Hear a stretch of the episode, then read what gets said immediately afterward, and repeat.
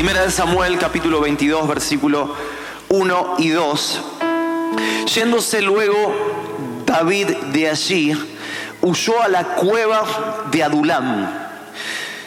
Y cuando sus hermanos y toda la casa de su padre lo supieron, vinieron allí a él y se juntaron con él todos los afligidos y los que estaban endeudados y también todos los que se hallaban en amargura de espíritu.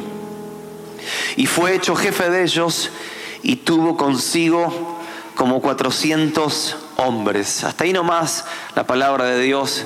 Yo quiero hablarles en esta noche de algo eh, muy sencillo, pero no quiero ponerme atención en David.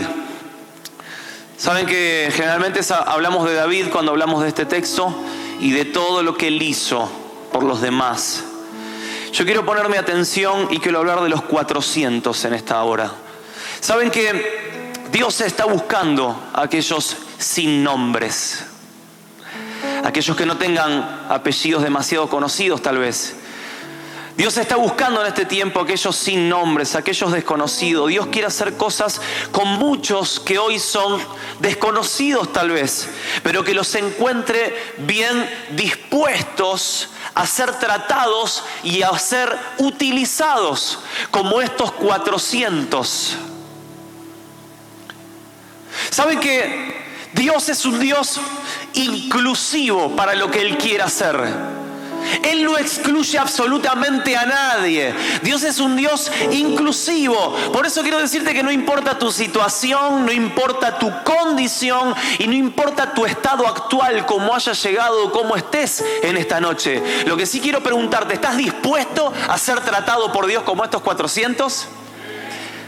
Porque muchos están mal, afligidos, endeudados, amargados, pero dicen que nadie me toque Estoy bien así. No quiero saber más nada. Pero si Dios ve en vos esa condición, pero te va a preguntar, ¿estás dispuesto a ser tratado para ser utilizado en mi propósito? Dice Dios. Yo quiero hacerme una primer pregunta en esta hora. ¿Cómo estaban los 400? Quiero hacerme una pregunta. ¿Cómo estaban los 400? Dice la palabra que estaban afligidos, endeudados y con amargura de espíritu. Segunda pregunta que quiero hacerme en esta hora. ¿Por qué estaban en la cueva estos 400? ¿Por qué llegaron hasta allí? Porque mi pregunta es, que se levantaron de mañana y dijeron, ah, tengo ganas de ir a una cueva a vivir, me voy a una cueva. En vez de irme a un resort, a un Hilton 5 estrellas, me voy a una cueva. No, mi pregunta es, ¿por qué estaban en la cueva? ¿Por qué llegaron hasta ese lugar? ¿Saben por qué? La respuesta es porque se estaban escondiendo. La respuesta es porque se estaban escondiendo. ¿Saben que Adulam significa refugio o esconderse? Adulam significa refugio o esconderse. La palabra Adulam significa esconderse. Y amados hermanos, nadie se esconde o se refugia en una cueva así porque sí. ¿Cuántos sabían esto? Vos te escondes o te refugiás porque algo ha pasado. Adulán significa esconderse. La tercera pregunta que yo quiero hacerme en esta noche es, ¿por qué se escondían estos 400? ¿Saben por qué se escondían estos 400, amados hermanos? Porque se estaban queriendo escapar de su realidad. Los 400 se estaban escondiendo, no porque dijeron, ay, me quiero esconder hoy, me quiero ir a una cueva. No, se estaban escondiendo de algo que los perseguía. ¿Y saben qué era? Su realidad. Miren lo que dice la nueva Biblia latinoamericana de este texto.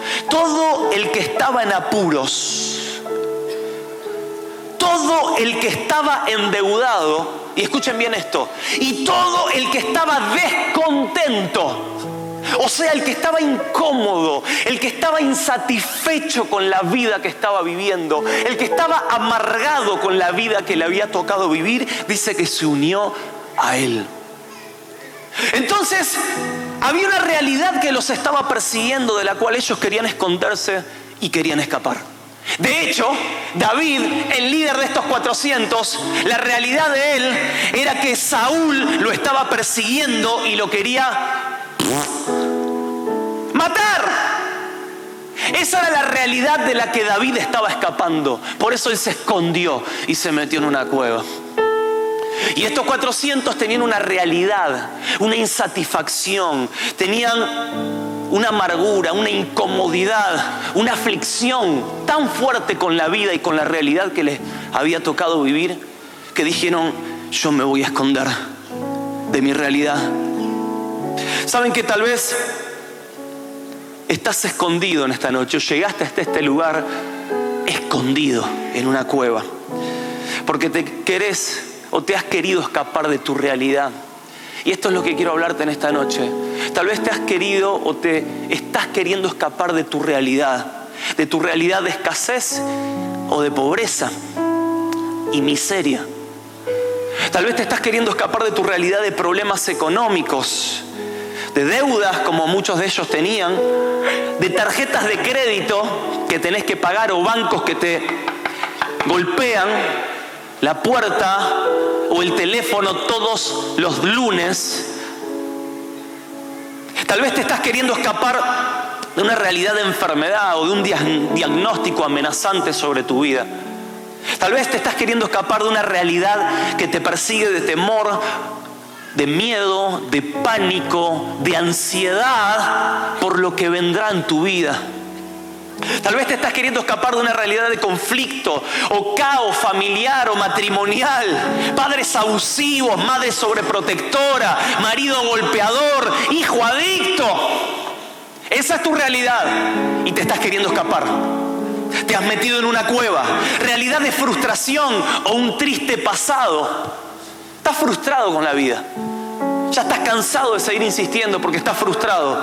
Tal vez te estás queriendo escapar de una realidad de un abuso que te persigue.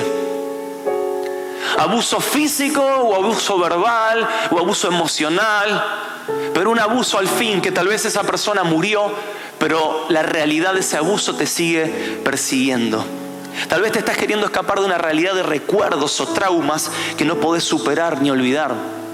Pérdidas, muertes, cuestiones que te han marcado y que hoy son una realidad que te siguen persiguiendo día tras día. Tal vez te estás queriendo escapar de una realidad de no sentirte realizado en algún área de tu vida. Te estás queriendo escapar de la realidad de no haberte sentido realizado en lo relacional, en lo sentimental. Y te escondes en una cueva, te escapas. Porque como no estás bien, como esa es tu realidad y vos no la podés resolver, entre comillas, te escondes. Tal vez te estás queriendo escapar de no sentirte realizado en lo laboral. Tantos hombres que al no tener un trabajo tal vez digno o no conseguir trabajo, su hombría se viene a menos y su realidad lo persigue. Y están mal, están tristes, están amargados, insatisfechos, angustiados. Tal vez te estás queriendo escapar de una realidad de no sentirte realizado en lo ministerial o espiritual. No sé, hay tantas cosas y la lista podría seguir pero no terminamos más. Pero saben que a mí me llama la atención que como para los hijos de Dios drogarnos sabemos que está mal. ¿Saben qué hacemos? Espiritualmente nos metemos en una cueva para escaparnos y para irnos de nuestra realidad. Y nos drogamos metiéndonos en una cueva para irnos y escaparnos. Y no vivir la realidad que me ha tocado vivir y que aún siendo cristiano tengo una vida un poco insatisfecha. Miren, alguien dijo que la cueva es donde terminás cuando tus metas y tus sueños te son arrancados súbitamente. La cueva es donde te encontrás cuando pensabas que ibas a hacer grandes cosas para Dios. Tener una gran familia, un gran trabajo, una buena vida, pero te das cuenta de que no salió como lo soñaste. O quizás estás en la cueva por decisiones tontas que hiciste. o quizás como resultado de circunstancias que no pudiste controlar. Yo quiero decirte algo en esta noche, amado hermano, amada familia. Nadie planifica terminar en una cueva. Nadie. Yo no planifico en mi vida, cuando soy joven, ir a una cueva. Pero quiero decirte algo, tarde o temprano vas a pasar por una.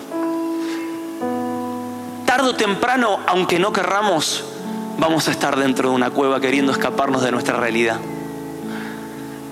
Y saben que la otra pregunta que quiero hacerme en esta hora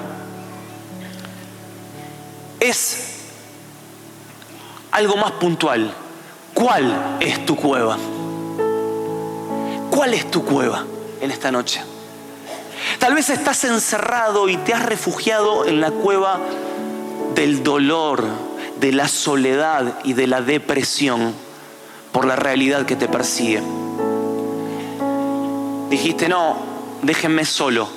Esta realidad me aísla. Esta realidad me deprime. Esta realidad me hace doler la vida. Tal vez estás refugiado en la cueva de la amargura, del odio, del resentimiento por lo que te hicieron. Odias en la cueva de la resignación, en la cueva del abandono o de la indiferencia, donde ya no te importa más nada, donde todo te resbala. Y aunque aparezca Jesucristo desde acá arriba y te, dije, y te dijera, hijo, quiero hacer cosas grosas, tremendas, hermosas para vos, y a vos te pasa por al lado, te entra por acá y te sale por acá, porque ya estás resignado, abandonaste todo, tiraste la toalla y todo te es indiferente. Tal vez estás refugiado en la cueva de un caparazón que se llama timidez. Y vos decís, no, pero es la personalidad que me tocó. No, yo quiero decirte algo, eso es una cueva. La timidez, donde pones una máscara o una caparazón, pero por el otro lado, podés estar refugiado en la caparazón de la apariencia, donde sos el Latin lover, donde sos el hombre 10 puntos, que siempre está sonriente, que siempre está bien, que todas te las sabes, que siempre tenés una máscara, porque detrás de la máscara la realidad es que estás metido en una cueva. Tal vez estás metido en la cueva del estancamiento, de la monotonía, de la rutina, de la religiosidad. Y venimos a la iglesia, cantamos, diezmamos, saltamos, gritamos, pero estamos en una cueva. Porque es pura religión lo que estamos haciendo muchas veces, sin darnos cuenta. Tal vez estás metido en la cueva de conductas abusivas, donde comes desmedidamente.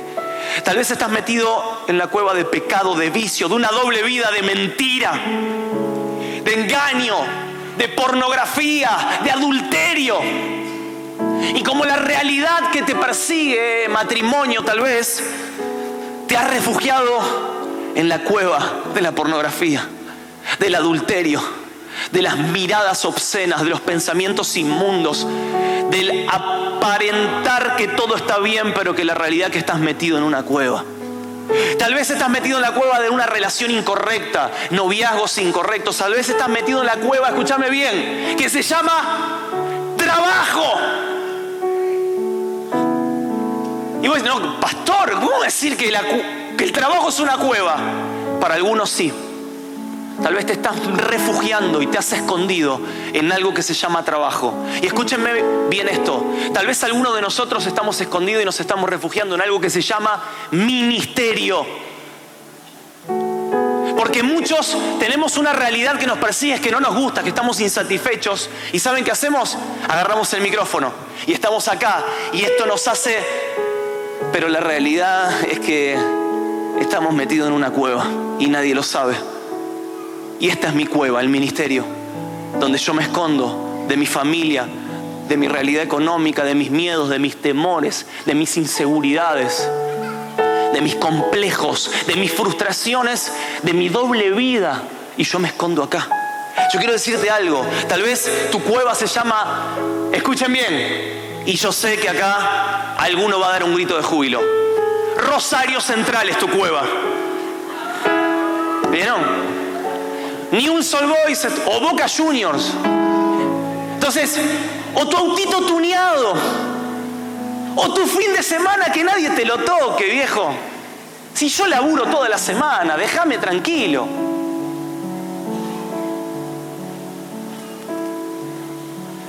Tal vez tu cueva se llama ataduras de opresión, escúchame bien, o de espíritus inmundos. Estás metido en una cueva tan oscura y tan profunda que hasta vos mismo perdiste el control de tu propia vida, donde hay espíritus que te oprimen, donde hay, donde hay espíritus que te controlan, que deciden sobre vos. Amados hermanos, tal vez nos estamos preguntando, y tal vez te estarás preguntando, ¿saldré de esta cueva algún día? Tal vez vos le estás preguntando a Dios, Dios, ¿saldré de esta cueva algún día o moriré acá? ¿Saldré de esta cueva algún día? ¿Sabrá Dios que estoy acá? Dios, ¿vos sabés que estoy metido en esta cueva? Dios, ¿te olvidaste de tus promesas para con mi vida? Dios, te acordás de todo, pero no te acordás de mí, que estoy acá en una cueva. Dios, ¿te habrás olvidado de mi vida, que yo estoy acá en una cueva, escondido, escondido, donde nadie me ve? Miren, amados hermanos, muchos optaron por tomar la cueva como su residencia definitiva. Pero yo quiero decirte algo, no podés vivir toda tu vida en una cueva. ¿Cuántos dicen amén? No podemos vivir toda nuestra vida en una cueva, porque la cueva solo es una parada transitoria. Es por un tiempo y nada más, amado hermano. Saben que la cueva es un lugar frío. La cueva es un lugar lubre. La cueva es un lugar oscuro. Y la cueva es un lugar incómodo para vivir.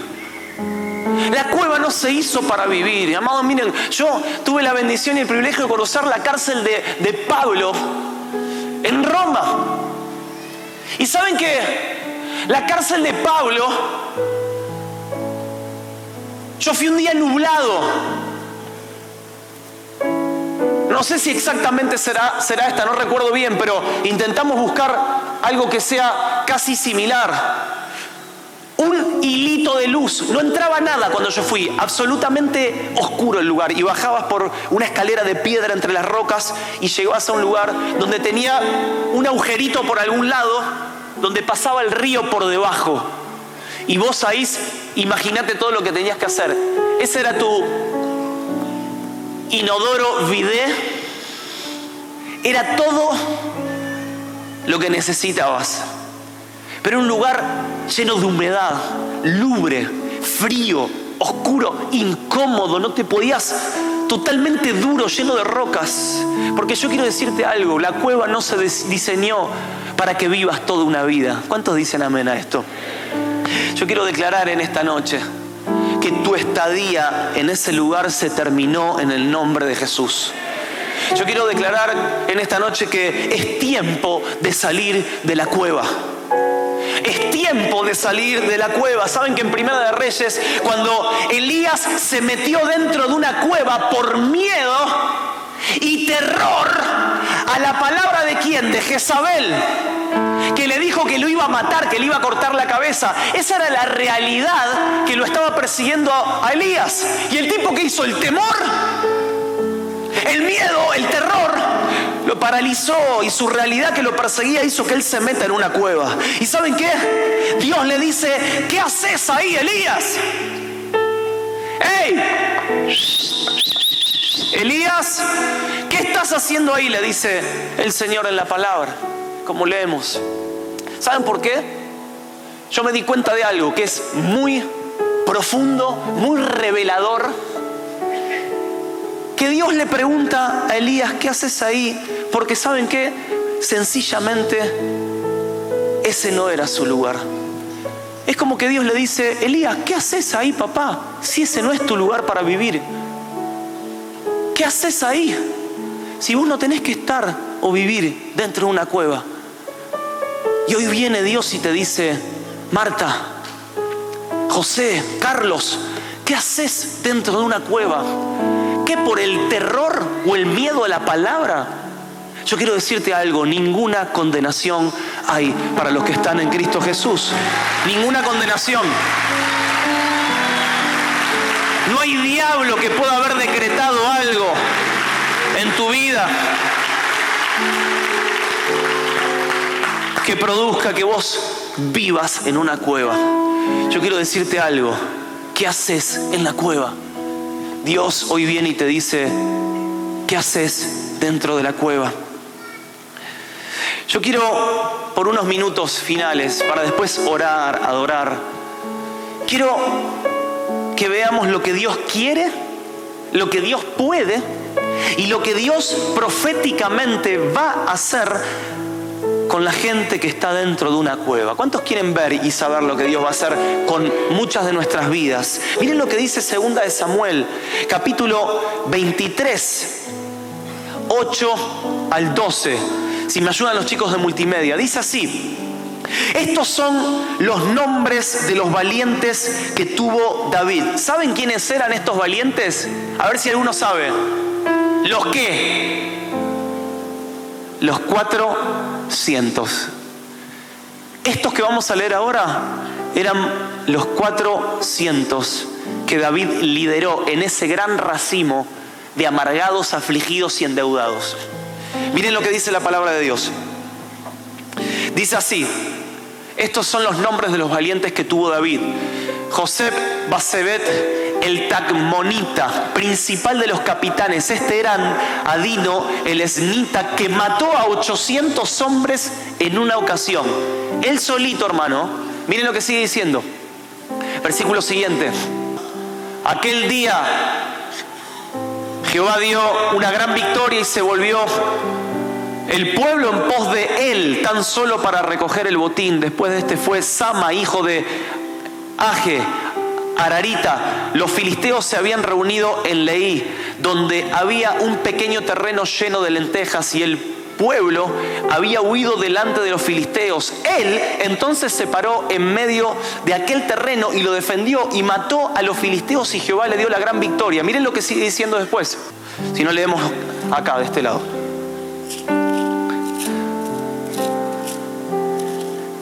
Segunda de Samuel capítulo 22,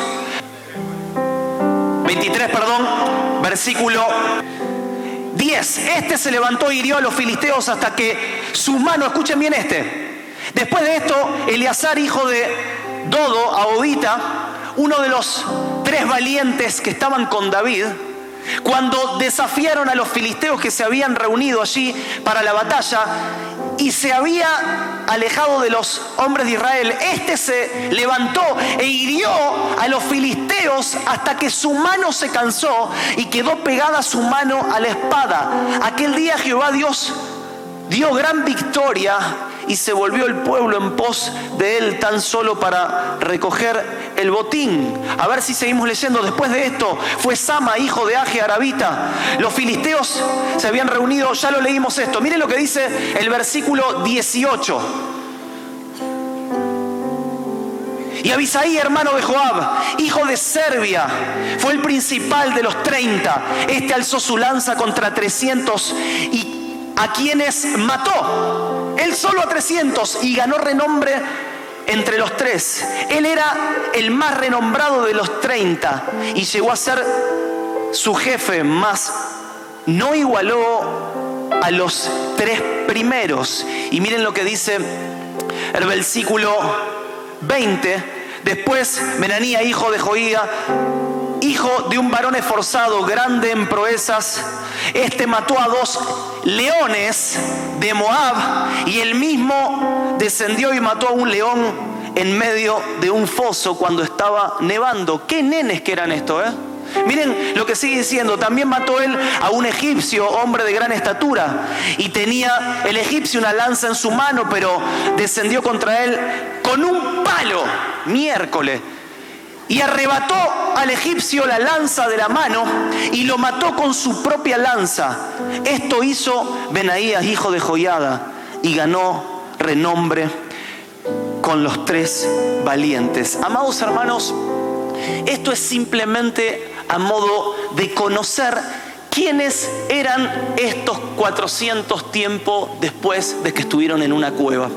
Escuchen bien, ¿Saben que de los descontentos, de los endeudados, de los afligidos, de los amargados, Dios va a hacer y a formar un ejército de valientes. Esto es como dije al principio, si usted lo quiere, lo anhela, lo desea y se dispone en su corazón.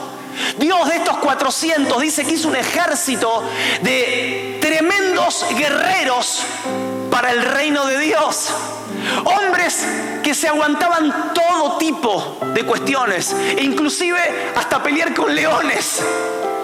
Yo quiero declarar en el nombre de Jesús que vas a ser una fiera para el nombre de Dios en este tiempo. Saben, amados hermanos, hay muchas cosas que el Señor quiere hacer en este tiempo en tu vida, pero para que estas tres cosas, estas cuestiones sucedan, hay tres cosas que primeramente Dios quiere hacer con nuestras vidas si estamos en esa condición y en la cueva. Lo primero que el Señor quiere hacer es restaurar tu autoestima.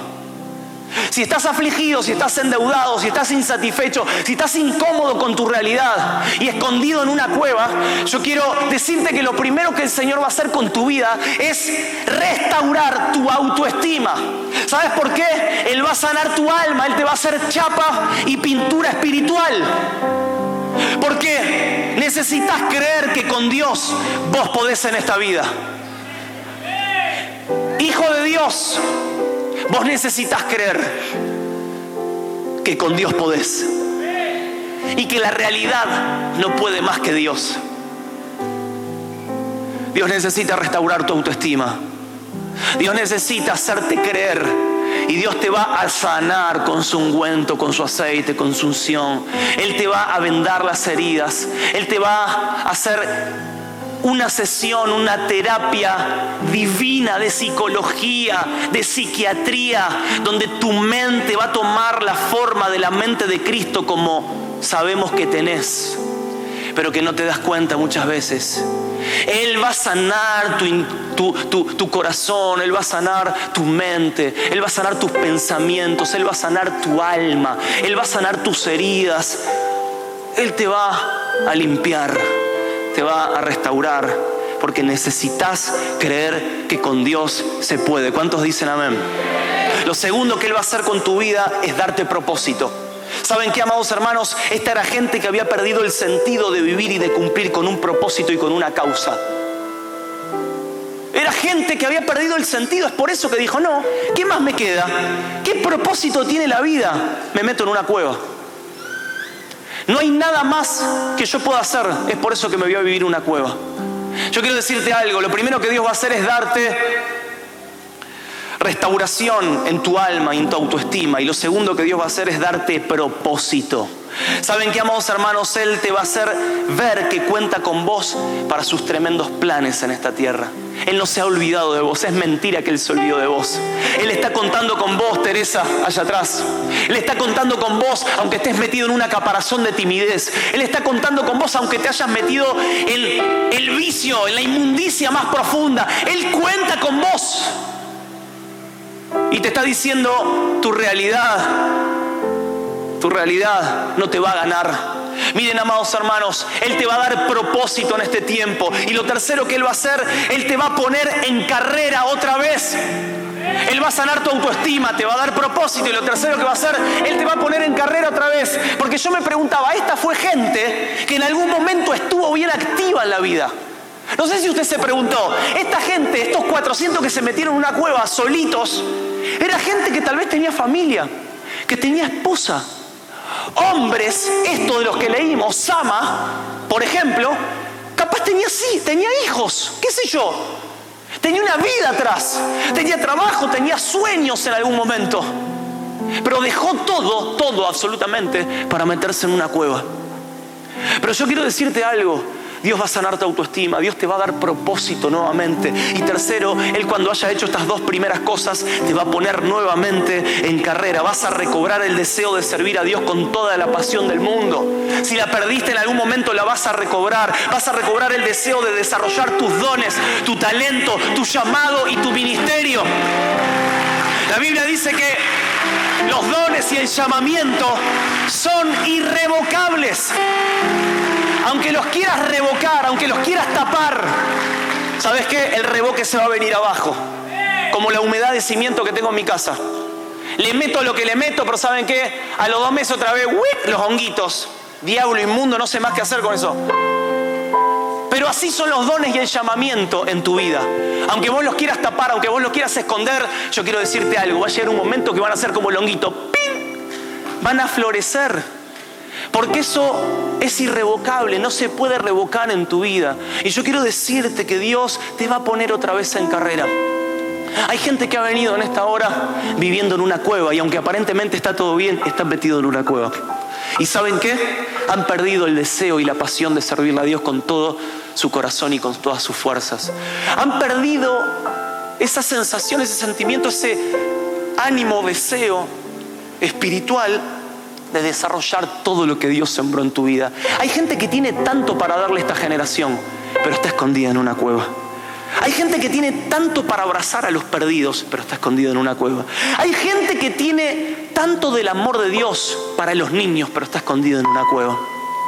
Hay gente que tiene tanto para liberar esta generación, para matar gigantes, para matar leones, para matar fieras, para crear leyes que maten a las mismas legiones inmundas que gobiernan esta ciudad y esta nación, pero estás metido en una cueva. Y Dios te dice, papá, ¿qué haces ahí? ¿Qué estás haciendo ahí? Si ese no es tu lugar definitivo, ¿qué estás haciendo ahí? Despertate, porque yo te voy a sanar, yo te voy a dar propósito te voy a poner nuevamente en carrera para que me sirvas con pasión y para que cumplas el llamado y el propósito eterno que está sobre tu vida. Amados hermanos, vamos a pasar de la angustia y del escapismo crónico a ser unas fieras que hacen promesas en el nombre del Señor. ¿Cuántos dicen amén? ¿Saben que alguien dijo, el deseo de Dios es que usted logre ser lo que nació para ser? El deseo de Dios es que usted logre ser lo que nació para ser. Porque aunque vos no veas, Dios sí ve realmente quién sos vos. Aunque vos te mires en el espejo de la cueva y digas, tengo miedo, tengo temor, estoy sucio, estoy en una cueva, yo quiero decirte algo, Dios sí ve lo que realmente vos sos. ¿Saben que Gedeón, Dios le dice varón esforzado y valiente? Escuchen bien esto y termino y quiero que oremos. Varón esforzado y valiente. ¿Y saben qué?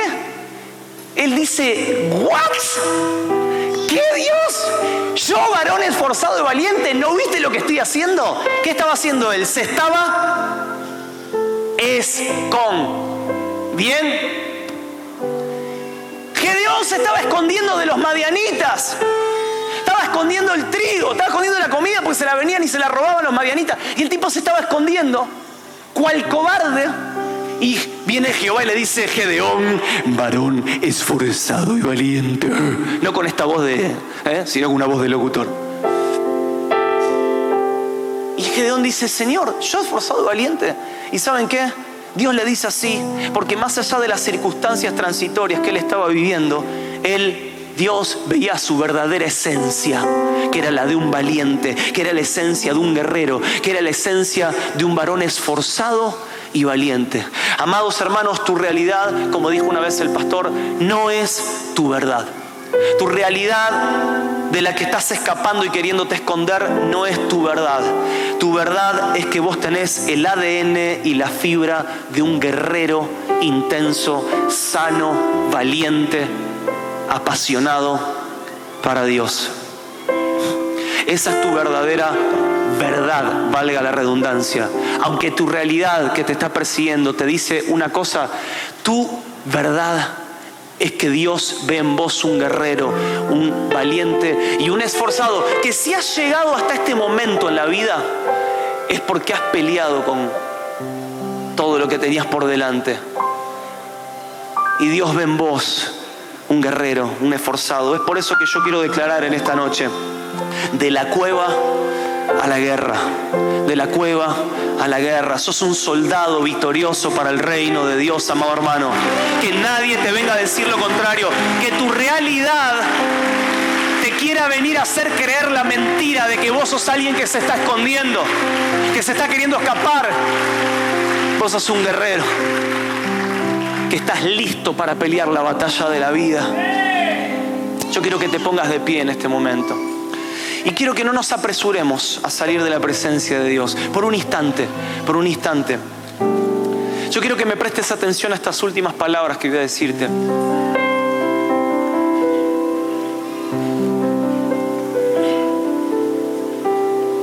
¿Cuántos sabían que nosotros tenemos a uno mayor que David como líder, como tuvieron estos 400? ¿Cuántos sabían que nosotros como pueblo de Dios tenemos a uno más grande, a uno mayor que David? Se llama Jesucristo. ¿Cuántos lo sabían? Hoy David, para vos que estás en la cueva, es Jesucristo. Hoy David, para vos que estás en la cueva, amada hermana, amado hermano, amada familia, se llama Espíritu Santo. Ese es tu David hoy. Hoy David, para vos que estás en la cueva, se llama el cuerpo de Cristo. Hoy David, para vos que estás en la cueva, se llama la iglesia. Hoy David, para vos que estás en la cueva, se llama tu pastor. Hoy David, para vos que estás en la cueva, se llama tu líder. Hoy David, para vos que estás en la cueva, se llama un racimo con nombre y apellido. Hoy David, para vos que estás en la cueva, se llaman las reuniones, se llama el instituto bíblico, se llama el amor y el abrazo del Padre por medio de la iglesia. El peor error que podés cometer en este momento que estás en una cueva es el de aislarte. Hay mucha gente que viviendo una realidad que los persigue, ¿saben qué hacen? Se aíslan en una cueva. Y dicen, no, déjenme, yo me meto en la cueva. Y se aíslan, y se aíslan, y se aíslan. Yo quiero decirte algo. Ese es el peor error que podés cometer si estás en la pornografía. Ese es el peor error que puedes cometer si estás en el adulterio, si estás siendo intimado por el diablo con temor, con ansiedad, con angustia, con espíritus inmundos. Y con todas esas cosas que hablamos, escúchame bien, si estás mal, si estás metido en una cueva y hay una realidad que te persigue de confusión, de desorden en tu vida, lo primero que tenés que hacer es recurrir a un David. Yo quiero que toques al que está a tu lado. Abrázalo, tócalo ese es tu David, el cuerpo de Cristo. El Espíritu Santo es tu David. Yo quiero que declares conmigo esta declaración bien en voz alta. Voy a enfrentar, decí conmigo, voy a enfrentar cada situación con una actitud de fe y con coraje para ver la gloria de Dios sobre mi vida. Dale un fuerte aplauso al Señor.